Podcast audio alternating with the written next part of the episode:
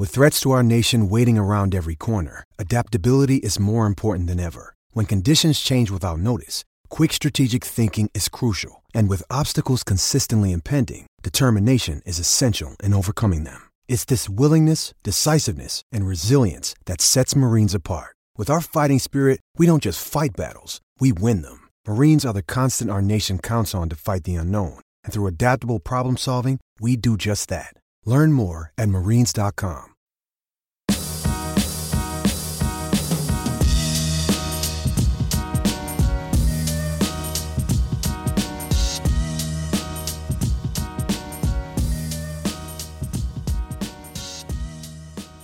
Welcome to the much anticipated second episode of the Curly W Live podcast.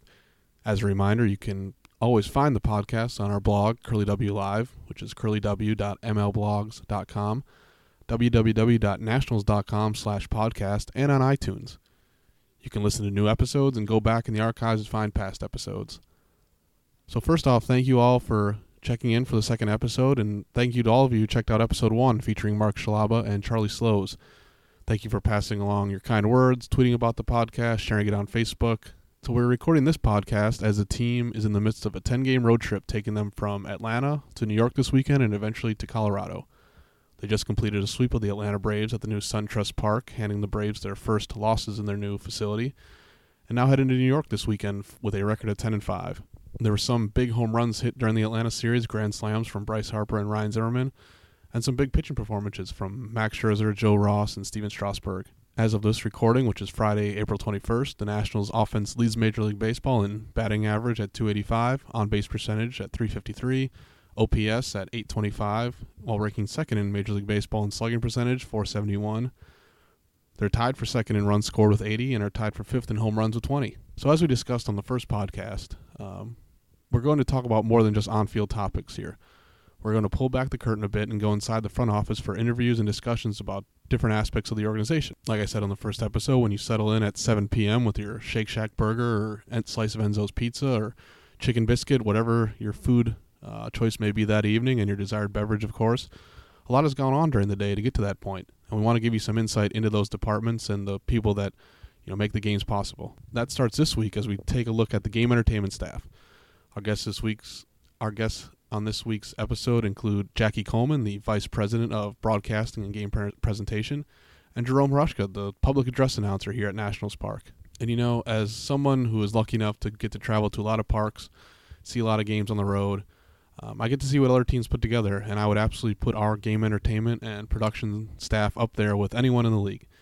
They are really good at what they do and really strive to give fans the, the best experience possible. So I'm pretty excited to be able to bring all that to you in this podcast. And stay tuned after the interviews for a look ahead at the upcoming homestand, which will be April 28th through May 4th. So, in introducing Jackie, um, I want to take listeners back to spring training. Uh, while players, coaches, front office are getting ready for the season, another huge task, another huge group is also getting ready for the season.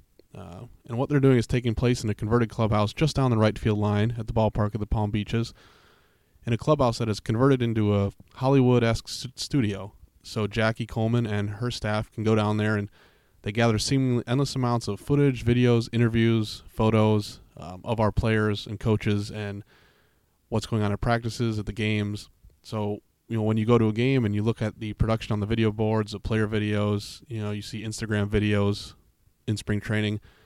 Um, you know when you pick up the Inside Pitch magazine or the yearbook to see and you see a cool photo shoot, all of that is taking place during spring training. And like I said, at the forefront of all that production, uh, as well as the in-game entertainment, promotions, events, theme nights, is Jackie Coleman and her staff. So here's our conversation with Jackie. We talk about her career path, her responsibilities, her process, um, her great staff, and some of her best memories of her time as a member of the Washington Nationals. So I hope you enjoy our conversation with Jackie Coleman. All right, well, we are coming to you from the Curly W Live studios here at Nationals Park and I am honored to be joined by Jackie Coleman, VP of Broadcasting and Game Presentation. Jackie, thank you for taking the time to join us today. Thank you, Kyle. So I want to get started uh, talking a little bit about you and your career path. Um, you're entering your 10th season with the Nationals, and in your role, you're responsible for scoreboard production, in-game entertainment, broadcasting, promotions, events. Um, before that, you were with the Mystics, Charlotte Bobcats, television, uh, BET Network, among other things. So, I guess my first question to you is, if you remember, you know, why did you want to get into sports, specifically the game entertainment, production, broadcasting part of the business? I've loved sports for a very long time. Um, I always joke and tell people that it was just me and my sister, and I was my father's son. So I watched sports with him all the time. So I grew up watching a lot of sports, and so it was a natural transition for me. I went to school for TV and film, and because of that, it transitioned into sports and production. And so my career path has consistently been, I've been very, very, very blessed in that what I went to college for, I'm actually living that dream. So I am. I started to do sports. I started to do boxing, football, basketball, um, and then it just moved into as my career went. It, I moved into various sports and coverage of various sports, both from a producing, executive producing, and um, just guiding it. So I think it just moved well together, and it ended up being part of like everything I did. And, and then production was something that I loved and they the universes collided in a great way. Nice. So, do you remember your very first opportunity? Oh my goodness. Um, I can't remember. I think I started out um, at BET, and we were doing college football and basketball games, and then we started to produce boxing, and then I started to do one-on-one interviews, which I actually really loved doing. Um, I did some greats in my career and that's I think that's when I kind of started to really, really fall in love all the way. Okay, so going back to spring training, uh, 2017 at um, ballpark of the Palm Beaches. Um, while the team is out on the field getting ready for the season, you and your crew, um, you're also getting ready for the season, uh, but in a clubhouse out back that's almost turned into a uh, Hollywood type studio set. Um, you guys transform it into a pretty elaborate setup. Um, when you're done with it, you barely recognize that it's a clubhouse or a batting cage or whatever you guys are using for that stuff. So, um, I wanted to talk a little bit about what you guys do back there, the process, the concepts um, of what you guys put together. So, I guess my first question is when you go down to Florida and you have your plan, how long did it take to get to that point, and how long does it take to come up with those concepts, um, the setup, uh, things like that? It takes a while. I think we all year long we come up with ideas and concepts. We look at what other teams are doing as well as what we'd like to do to advance our team. We look at how our team is playing. We look at how our team, we look at trends in the industry. Um, what's hot, what's not, what special effects, what colors, you know, what where we want to stay with our brand. We work strong with the marketing department in terms of staying on brand and coming with the great collaboration of that. It, it's it's crazy to see it because you're right. It's you walk in there and it's a box room and you walk in there five days later because the technical setup takes five three to four days basically and it's a transition of lights. There's a set built. There is a floor. There are it's it's a transition of a set that you would not believe and it's just a great collaborative process with the production team my staff marketing baseball and everyone for it to come together. It's it's really great. And you definitely do have crew members of your crew that uh, don't always spend all their time in there, but they're out on the fields gathering gathering content, video, audio. Um, you know, they're they're they're out there at practice. You know, checking out um, you know what the team's doing, who's working. You know, different type of um, drills that they're doing. So I guess after you gather all that content, you know, and you're done, you pack up, you come back up here. What's what's next? It, it, it seems to me like you're there eight days. You have an incredible amount of content how do you get that from that point to where we are on opening day? So it's a it's a race. To, we always consider it a race to opening day. So once we get back from spring training, to your point, there are so many pieces to put together because it's not only what we put together for the scoreboard, it's what we put together for the marketing team, it's what we put together for social, it's what we put together overall. So we come back, look at all of the content, we break it up. We break it up in terms of player, and we make sure that we have covered all the bases of what we need. And then the entire staff, and it's like five of them come together, and we bring in a couple additional people, and they start to put together all of the pieces, and it's over 150 pieces, and you wouldn't realize that just because it's so um, because we use utilize it in various places, but there's so many pieces that are put together in small ways to come together to collaborate in just one game presentation and one game, and then making that a daily almost transition of what we'll need from a game by game basis, and then breaking that up into other places that it's needed from social to television and then radio because there's some sound effects that go along with the process too.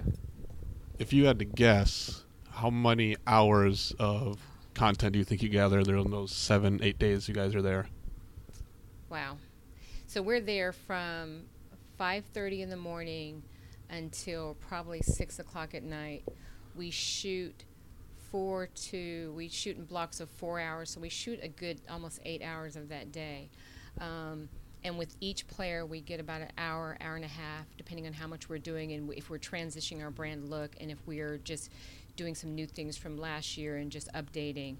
I don't know hours. I can't. We have to do a lot of math. Yeah, we have to do a lot of math just, now. I need my brainiac Dave London to think about that one. But yeah, we there's a lot. Of it's a lot. Is what it comes down yeah, to. Comes down to I know lot. for me personally, I mean, we kind of see what you guys do. You guys give us a tour of your set. You know, you, we, we see a lot of the stuff you put together during the day. But I'm so excited on opening day to like look up at the scoreboard and see it all.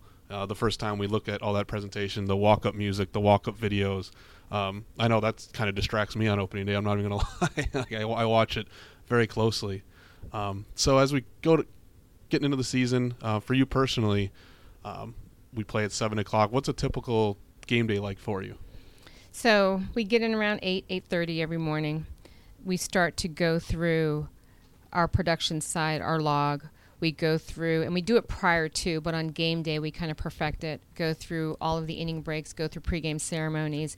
There's a lot of coordination with a lot of departments, corporate mar- corporate partnership, marketing, baseball, and everyone to put all the pieces together.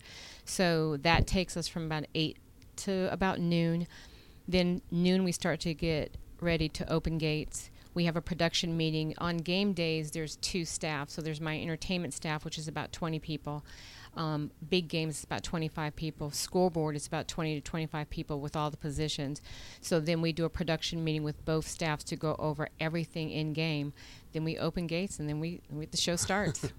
um, what is in terms of the scoreboard room? Um, I don't know how many fans have seen it or if, if they've ever been on tours, but um, what is the mood or the flow like in your room? Um, I've wandered up there a couple times during games, and it seems like um, everyone's so focused, and it's like a well-oiled machine. Where if I need somebody's attention, I gotta, you know, I feel bad distracting them, but I, you know, tap them on the shoulder or whatever.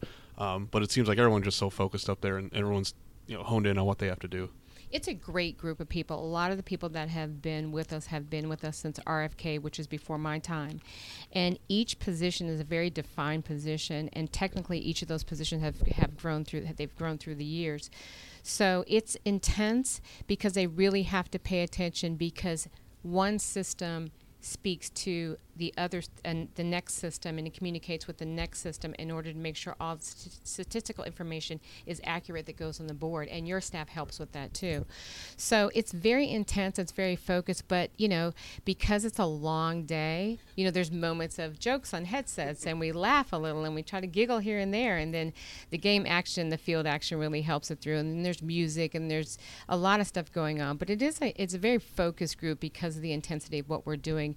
And you know we're we're catering to 44,000 44, fans and what they're seeing as well as media and you know the players are looking up at the board at some point in time to make sure that information is accurate too. Um, so we talked a little bit about uh, just a moment ago with what you're gathering in spring training, but um, your crew, I, I guess it, I'd like to draw a comparison. I might be wrong, but it's kind of like your own TV channel or your own TV production company where you're cutting highlights, uh, producing videos um, pretty quickly, actually. So, in terms of that process, like for example, Anthony Rendon makes a diving play and the crowd's going crazy. It's a big play in the game. Zimmerman makes a stretch and it's just a great big play. And you know you're going to use that. and you know you want to log it or catalog it um, to use whether it's for more video, uh, a pump video, commercial, a so- an Instagram post or whatever. Um, what's that process like um, from start to finish? And do you know instantly like, hey, we need that we need to save that, you know, things like that. So our staff, I'll back up a little. Um, the staff has, I have an amazing staff, and we cut content and we do, um, we cut content for theme games as well as games themselves. We do it for various departments, as I've said earlier. So we know going in once a play happens that that play and that moment, whether it's a historical moment or whether it's going to have a playback place later in that game or for the next day, that there are probably five or six areas that goes to. So in the different various machines and the different staff that I have, we know that, that person knows that that exists. That exists for Anthony Rendon in several positions. It exists for him now and in the future potentially, so it gets dumped somewhere else for that. And then it gets it it, it just has a route that is already it's a path that's already created because we're such a well-oiled machine and they are such a well-oiled machine in doing all of that. I remember last season, uh, maybe, maybe been August or early September, we wanted to start to pump Tanner Roark for the Gold Glove, and our staff and your staff we got together and uh, found highlight videos and um, some great plays that he made throughout the season. And I mean, to your to your point, when we brought that idea to you guys so we could promote him and put him on ESPN and MLB Network, and your crew had that uh, two minute video ready almost instantly, and it was pretty amazing to see how smoothly all that happened. And you know, we unfortunately Tanner didn't win the Gold Glove, but uh, we got that video on ESPN, MLB Network, local news shows. I mean, and everybody was incredibly pr- impressed with you know the type of production we put together and you know how quickly it all came together. So it's a kind of an example, a real life example of our two departments working together and getting something done relatively quickly based on file footage you had and, and archived footage. So in terms of um, your other roles, promotions, events, uh, everything from bobbleheads, theme nights, other giveaway items. Do you have a favorite giveaway item or favorite theme night that you guys have done throughout the years? Oh, Um, theme night. Probably Star Wars. hmm It just comes together so well. Um, with us working with Lucasfilms and the Legions, and there's just a longer story with it. But that night seems to really sparkle. There's so many great moving parts with music, with footage, with um, content that they send us, it really comes together. That's one of my favorite nights where the park really lights up from first gates to last out. And that takes, I mean, the amount of people and staff it takes to pull off something like that. It's that, that's what always amazes me. A night like that where there are forty thousand people here and everybody here is doing something Star Wars related. I mean, it always kind of blows my mind how many people have to be on the same page. How many, um, you know, the direction, uh, the leadership it takes to pull off a night like that. Yeah, it takes it takes everybody. It takes a lot from marketing. It takes a lot from production. It takes a lot from entertainment staff. I mean, we have our presidents too, so Exactly. uh, that's another part to it where we do cus- costumes for the presidents and our staff, and so there's just so many moving parts with that one. But it's a good collaboration of all teams to make that night happen. my favorite. I love bobbleheads, as you've probably seen at my desk, but I can tell you, I have like four of the iPhone chargers in my. Uh, I think it was two years ago Yeah, we did the iPhone was. chargers, and I It keep was. those in my backpack because when we're on the road, and um, I don't, I, I've always avoided buying them because Yeah. I have a little stash of my own, Yeah. and so that's been my favorite giveaway item. And uh, it's We've done some great oh, giveaway I items mean, through the years. I mean, to your point, I've been here over 10 seasons, and there's just been some fun giveaways. The baubles have been great, but Right. there's just been some fun little pieces along the way that I still use. Exactly. Yeah. Um, so a little bit bigger picture um, for fans that may be wanting to get into a field like this, or they're really intrigued by something. What what what do you think is the favorite part of your role here and, and what you've been able to do? Honestly, it's my staff and the staffs I work with and working with other departments. It's it's the best because you have a lot of really great people. You have a lot of people that are that love what they do and the excitement of it is great. And so my favorite part honestly is the people I work with. Both on my staff and outside of my staff, and all of us coming together, especially when it's a moment that's created and we all know it's a moment, and then we come together to to advance that moment Right. on all levels. What would you say? You're sitting up top of the scoreboard room, way above Nationals Park, and you look out. Um, what's your favorite part of the park? Uh, to your point, looking out the window and looking out and seeing, because from where I sit, I can see the park and I can see the city and the skyline. So it's just a when it's a beautiful night at the park Yeah. and the lights are on and the the sound is there. It's just that's my favorite Mhm. part. Do you have a? Oh, actually, in your 10 years here, or you're entering your 10th season, like I said, um, your favorite single moment as a member of the organization? Maybe Stras's debut, maybe. Or the day we opened the park, either Mhm. or. Mhm. Stras's debut, my boss at the time came out and said, walk outside. And I never leave the Yeah. scoreboard. And he's like, no, you need to walk Right. outside. And I walked out, and it was the most amazing. The when he when he was when he pitched, it was quiet. Mhm. It was just it was just the most one of the most amazing experiences. I I've had in totally agree with the, all, all the postseason games we've been in, and, and we've had some exciting moments. I mean, I was an intern that year, and I mean, we had media on the warning track from. We usually don't allow them this far, but they're down almost to the foul pole. Yeah. Uh, it was, and like you said, every pitch it was quiet when he was winding up, and then a swing and a miss, and the place would just go and, and, crazy. and you could hear them gasp, Yeah. and you could hear them quiet themselves down Mhm. and you could hear them it was it was just um, it was rhythmic it Mm-hmm. was amazing pudge and Stras were amazing Right. together it was it was just Right, magical exactly. Uh, do you have um, one favorite behind the scenes story from your time in the scoreboard room, or you know something you can share that um, really sticks in your memory? i can't think of one. There's just so many. I mean you know 81 games I know we and- play 81, I yeah, even- exactly. i can't win. Um, and now the most important so- question of the interview: What would your walk-up song be? that was the hardest one and i did not know what to pick i really could not come out with one song You'd have probably you four four at bats. You'd have four different songs. Yeah, I couldn't, I couldn't, I couldn't narrow it down. That's the that, that I will fail you. I will fail you and walk away without you- a, a song. If you were doing a video for yourself, would you be tough guy Jackie, or would you be smiling as you're, you know? I would have both. I'd have to walk into the shot a little tough, and then I'd push a little smile inside of it, and then I'd cross my arms at the back of it to let you know I was all It's game. It's time to go. It's okay. time to go. All right, It's- that's fair. I, I'd probably be the same. I don't think I'd be able to keep a straight face. yeah, you can't. you You, can't. would be sick of working with me after a while, and just be like, "Just go. We're we're fine. We got what we need." Um, well, thank you. I mean, I'm lucky enough uh, to get to travel and visit a lot of parks and um, see a lot of different game entertainment presentations, things like that. And uh, I would put your group up there with any of them. I think what we do here is pretty awesome. Um, you know, I think fans fans may not know you and your crew, but they know your work, and I think um, they're excited about it, and it gets them going every night. So um, hopefully now you fans know a little bit about you and your history. Um, so thank you, Jackie, for visiting us, and um, again, thanks for your time. Great. It's a grand, wonderful team effort. Yeah, absolutely. So thanks again to Jackie Coleman for joining us. And our next guest, you know his voice very well, as you have heard him every night at Nationals Park since the park opened in 2008. Here's our conversation with Jerome, public address announcer at Nationals Park. And we are back at the Curly W Live podcast studios, and with me now is a voice that as Nationals fans, you are very, very familiar with. Um, if you go to any games, you hear him from about I don't know six o'clock till the end of the game, maybe about an hour before the game, till hopefully the Nationals win.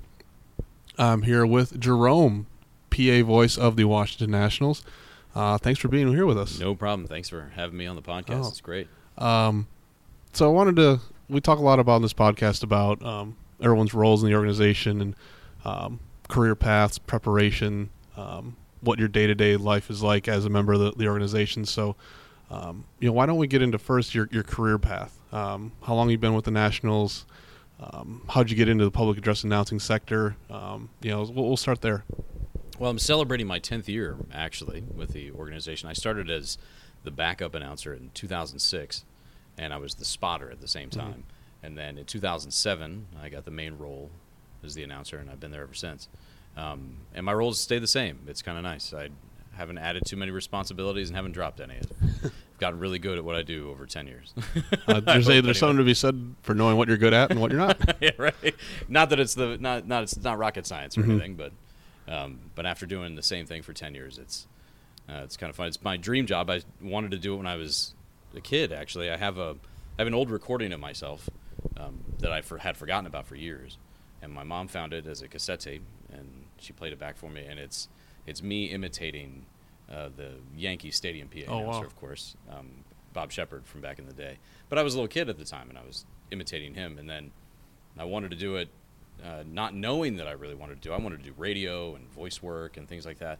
Um, but then uh, in college, I got the opportunity to announce for the baseball team and the volleyball team. Oh and the, you know, soccer team, wherever I could, wherever they needed me. I was a radio voice on the campus radio station, so they said, "Why do you go announce baseball or announce this?" And I said, "Okay."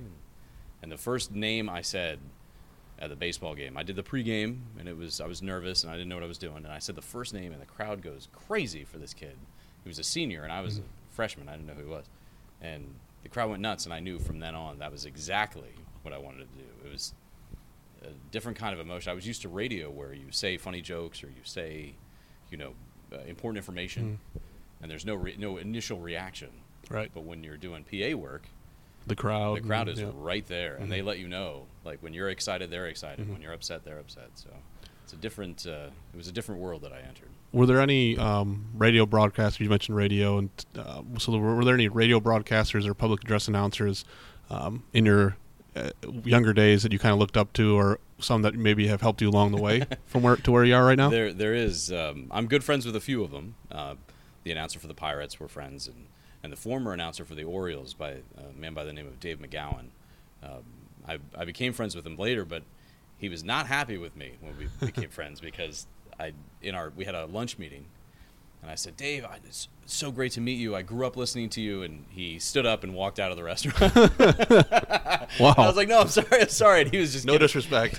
he, I was like, I didn't mean it like that. He's like, you're just a kid, you don't know, and he, he was totally messing with me. But, but he had done it for 21 years, and uh, he had retired a few years ago from announcing, and and I grew up listening to him. So all the names at the Orioles, uh, those were the the names that were in my head. I, I grew up here in Northern Virginia, so the team that we went to watch was the Baltimore Mhm. Orioles, and I I got to listen to you know Nick Markakis and the exact way he says it, Mhm. you know, and and it's. Uh, he was definitely a direct idol for me for PA announcing, but I have many, many radio idols that I've had Okay. over the years, um, from local personalities to, you know, really famous radio people like Orson Welles, and I, I have lots of idols in the industry. Okay.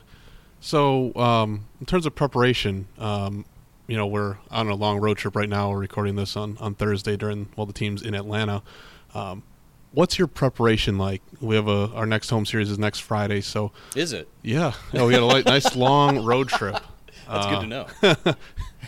Daisy play, Daisy don't. We all know that. Um, so, what's your preparation like leading up to a series or a homestand or, or a season in general? Right.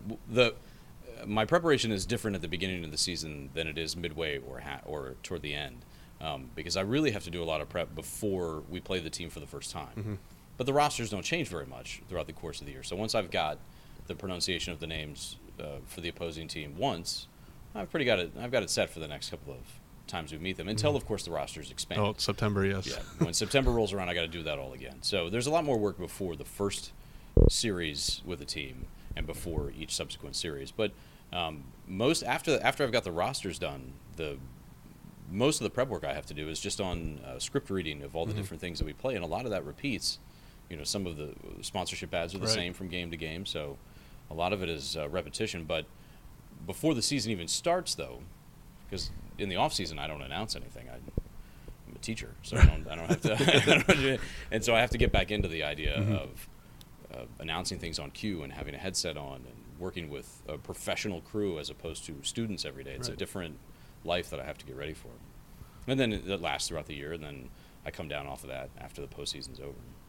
And started all back up again. in Yeah, exactly. March, exactly. April. But I have to be there a few hours before the game starts. Okay.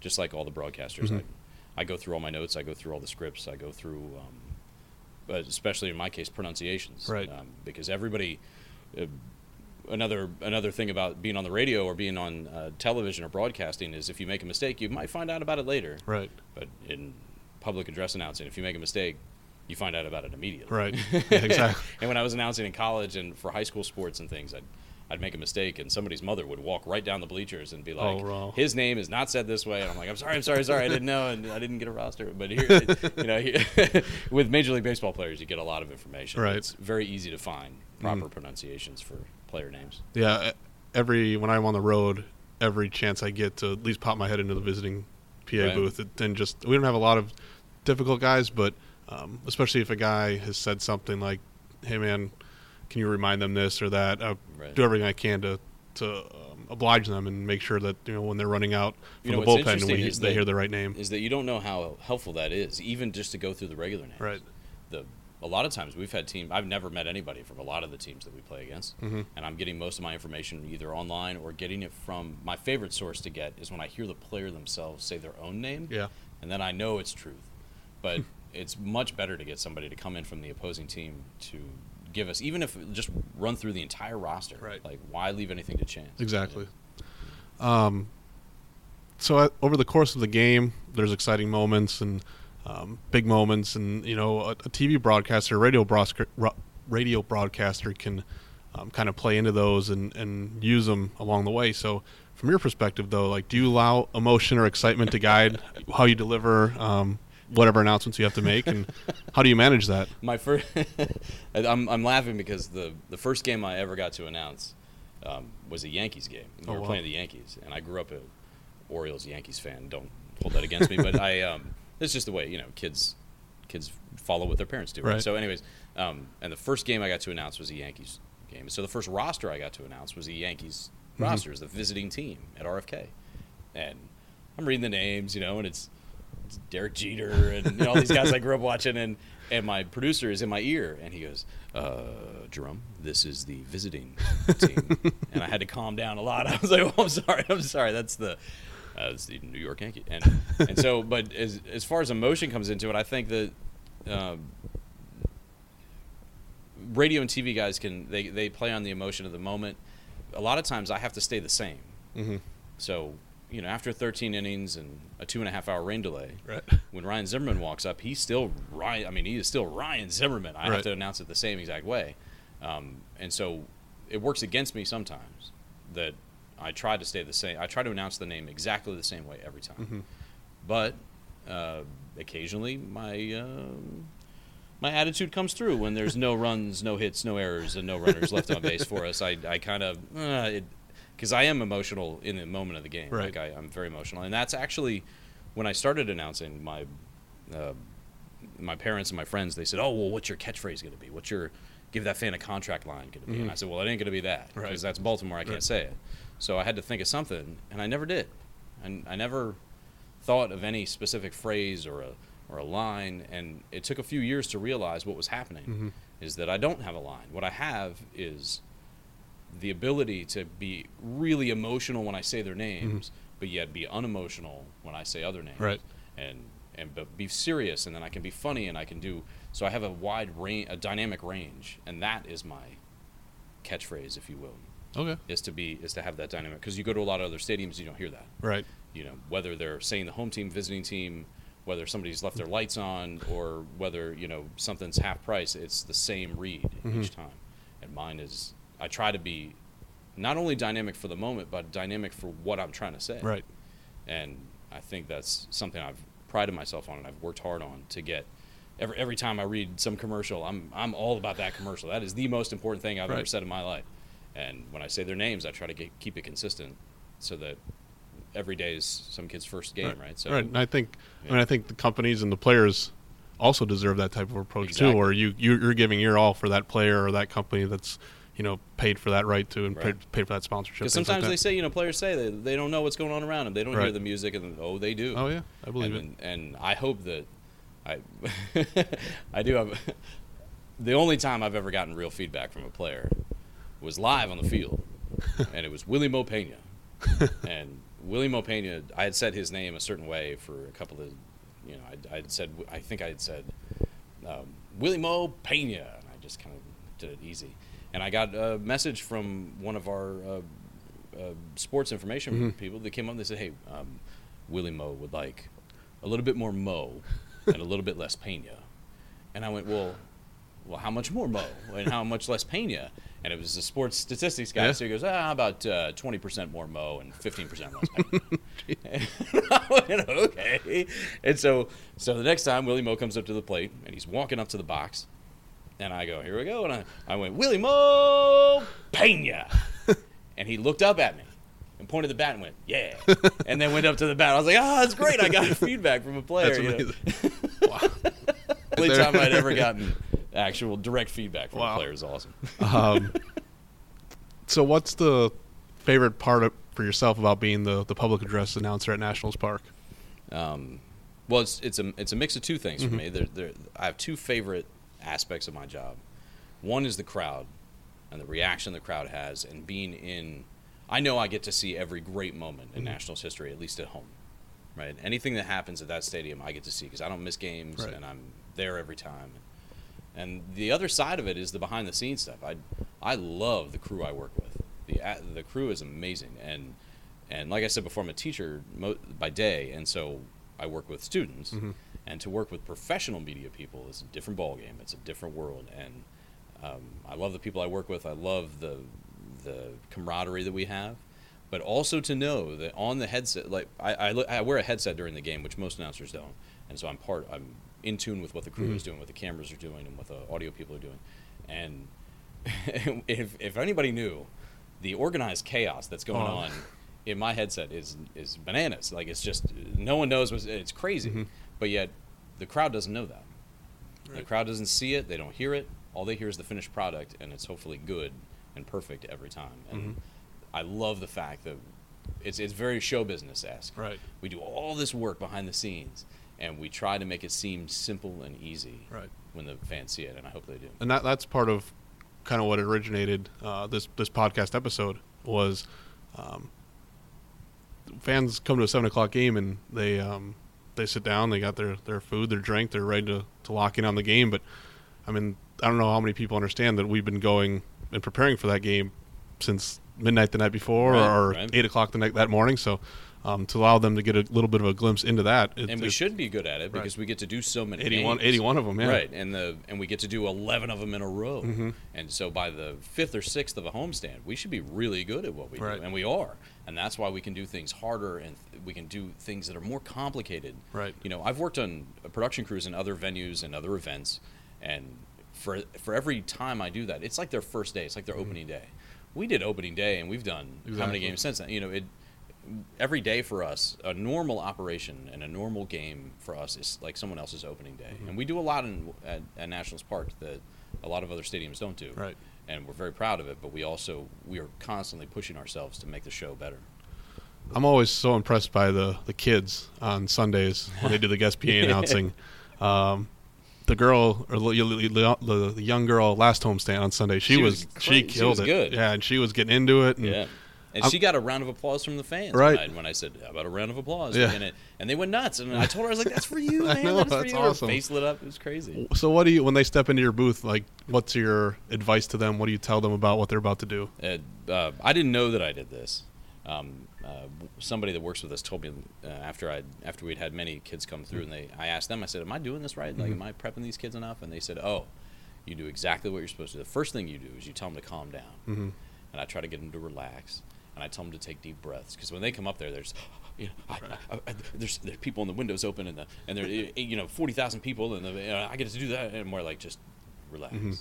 and then I tell them to have fun and we, we have we have games up there for them and then I have um, we take pictures and post them on the Right. wall and we actually take a uh, we take a picture and print it twice and I sign one and then Mm. they sign one and we switch Oh, cool. and so it makes them think that they're you know and and then I also have a locker in my booth and they get to sign the inside of the locker Okay. And so it's like a secret. And so I have hundreds of signatures of kids on the inside of this door of my locker. And so I try to get them to relax and have fun. And then, then once that's over, once they're relaxed in the room, then we can start going. All right, you've already practiced the nationals names, and now we're trying to get them to do the visiting team too. And so I throw new names Yeah. at them, and I get them to do the umpires, and and it's it it's a kid by kid basis. Mhm. Um, we've had we've had kids as young as three up there. We've had kids as old as twelve Right. and everywhere in between. Um, but they're all so excited to be there, and the parents are super excited to be there. Sometimes I feel the parents are probably more nervous than the uh, the parents are like, read it again, read it again, practice again, practice again. I'm like, ah, it's good, it's good, it's good. You know, they they'll be fine, they'll be fine. Do you have a, a favorite guest? well, that- my that son got to mind? do it once. Oh, well, there you go. yeah, my my son was up there, and he got to announce one time. and, How was uh, that parent? Was he kind of hard on? That parent was so nervous. he had he was just a, a fidgeting mess. No, uh, uh, Tyler did a great job one one time doing that, and he um, he was really emphatic and he was he was really over the top, and he's never going to go into broadcasting, and it's totally fine with me. Um, it's exact. He did it once, and he's good with it. And I'm like, that's all I needed to do.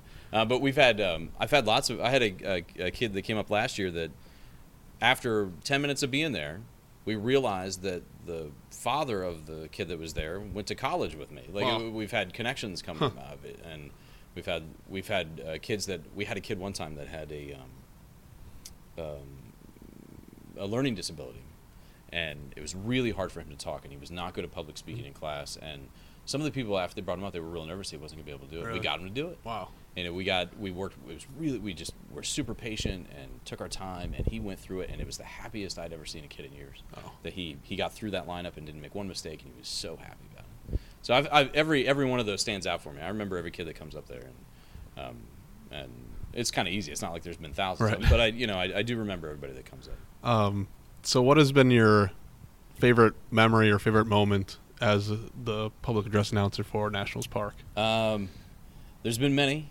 um, many related to games. Mhm. Um, but believe it or not, I when I go home, people go, "What, what was the score?" And I'm like, "I, I don't do the same score." thing sometimes. like by the time I get home, sometimes I wonder like, okay, We that's right, we won? won five to three. That's yeah, right. Yep. it was. A, I think we did. Or And people ask, ask me, I'm like, Yeah. did you guys win last night? Yes. You can ask Charlie and Dave the same thing. In the moment, they'll know. Right. Like on on the game day, they are clock on Right. with all of those stats. But I bet you they go home and say, "Hey, Charlie, what was the score?" I don't know. What the score. I, when I was in radio, I did the same thing. I I did a morning show and I would have to do traffic and weather every Mm-hmm. ten minutes and just boom, boom, boom all the time. And I'd go home, and my wife would go, uh, "Do you know it, what the weather's gonna be like Saturday?" I'm like, "I have no idea." She's like, "You said it a hundred times." And we're like, "Well, you know," but in they're my my favorite moments that stick out at Nationals Park are sometimes related to baseball and sometimes Mm-hmm. not. I, I mean, I got to announce the opening day ceremonies last year. That was, I was on the. I never go on the field. That's right. Like no one ever sees me, and I, I'm the players never see me. Mm-hmm. Even when they do, they're like, "Hey, that's the guy." I'm like, "Yeah, that's that's me." And uh, so when I get to announce on the field and they're running by me, they're all staring at me like, "Whoa," you know. And, and that was, I mean, that sticks out in my mind as a, a incredibly memorable Mhm. moment. But but of course, you know, I should I should probably say anything related to a baseball game. um, but most of my moments come from most of my favorite moments um, come from things that happen at the park, or you know, I've, I get I get to hang out with uh, Charlie Brotman, the former PA Mhm. announcer for the Senators. He comes up to the booth all the time, and I get to hang out. I've I've met former senators. I've met uh, Olympians that have come to the stadium. They've come into the booth. Right. I've got so many memories that come from there. It's um, it's definitely a, a, a, job I always wanted when I was a kid. It's a dream job to have, and it's turned out to be everything I wanted. I, what I was hoping for. Um, so do you have one, maybe like behind the scenes story that you can tell? I know not everything up there is, uh, you know, um, There is uh, there's quite a few. There's quite a few. Um, I don't know. This will probably get cut from the podcast, but we'll we'll put it on there anyway. So we have a guy that plays for us. He's a really good hitter. His name is Daniel Murphy, and everybody knows him. And Daniel Murphy used to play for somebody else, Mhm. right? He used to play for the Mets, and um, he was coming up to bat one time for the Mets, and someone on the headset had said something not really funny and not intentionally trying to get me to mess up, but it was probably just one of those it had to be their kind of Mhm. jokes. It was just something that happened that moment, and it made me laugh so hard that I laughed right through his name, and I was. I, went, uh, I can't remember what his number was when he played for the Mets, but uh, but it was I essentially went Daniel Murphy, and then I let go of the button, and I almost cried, and I dropped to the floor in sort of like a half laugh, half. This is the last. That was the last thing I'll ever say on the PA system at Nats Park, and luckily for me, it was late at night, and it was after a rain delay, mm-hmm. and it was probably the 13th inning, and no one knew wow. that it happened. Everybody that I work with Right, knows, knew. and they still know. And they every time he comes up to the plate, or every time we're talking about him, it's always Daniel Murphy. And I, am like, oh, I'll never forget that. I'll never ever forget that. Well, but at least he's on our side now. yeah, he's on our side now, and I, I, and I'm sure. I thought for a while that he knew. Yeah. Um, I just I was so afraid that when when we traded for him, I was like, oh man, he is going to come right up here, and he is going to light me up for this. But I. I'm, I, I know he's a nice guy. And I Yeah. He probably doesn't remember. I'll ask him. Please, yeah, that would be great. Oh yeah, Been meaning to talk to that guy about yeah. that. Where does he sit again? Um, finally, the last and probably most important question I'll ask you all afternoon is: um, You're in the big leagues. What's your walk-up song? that is an excellent question. We we debate this heavily. Mhm. Um, anybody who's not an athlete, who used to be like a high school athlete or used to be something and works for professional sports, that conversation comes up all the time, and people are always like, "Oh, this is a terrible walk-up song." I would do blah, and it, it never works out well. But I actually had to pick a walk-up song, um, and so I know the answer to this question. Uh, at Nats uh, at Winterfest, Right. um, they introduced me to host a game, and I lamented over that choice. For, had to be 72 hours. I was just like, oh, I don't know, I don't know. And I asked, I asked my wife, and I asked my friends from college, and I asked my students. I pulled my students. I said, what song should I walk out to? I don't know. And and um, I had I had a decision made, and then right before I went out, I looked at the DJ. I was like, don't play that, don't play that. I have to play. Uh, what, who am I? I have to play. I have to play Mary J. Blige, Family Affair, and I did. And and so my walk up song already is Okay. Family Affair from Mary J. Blige.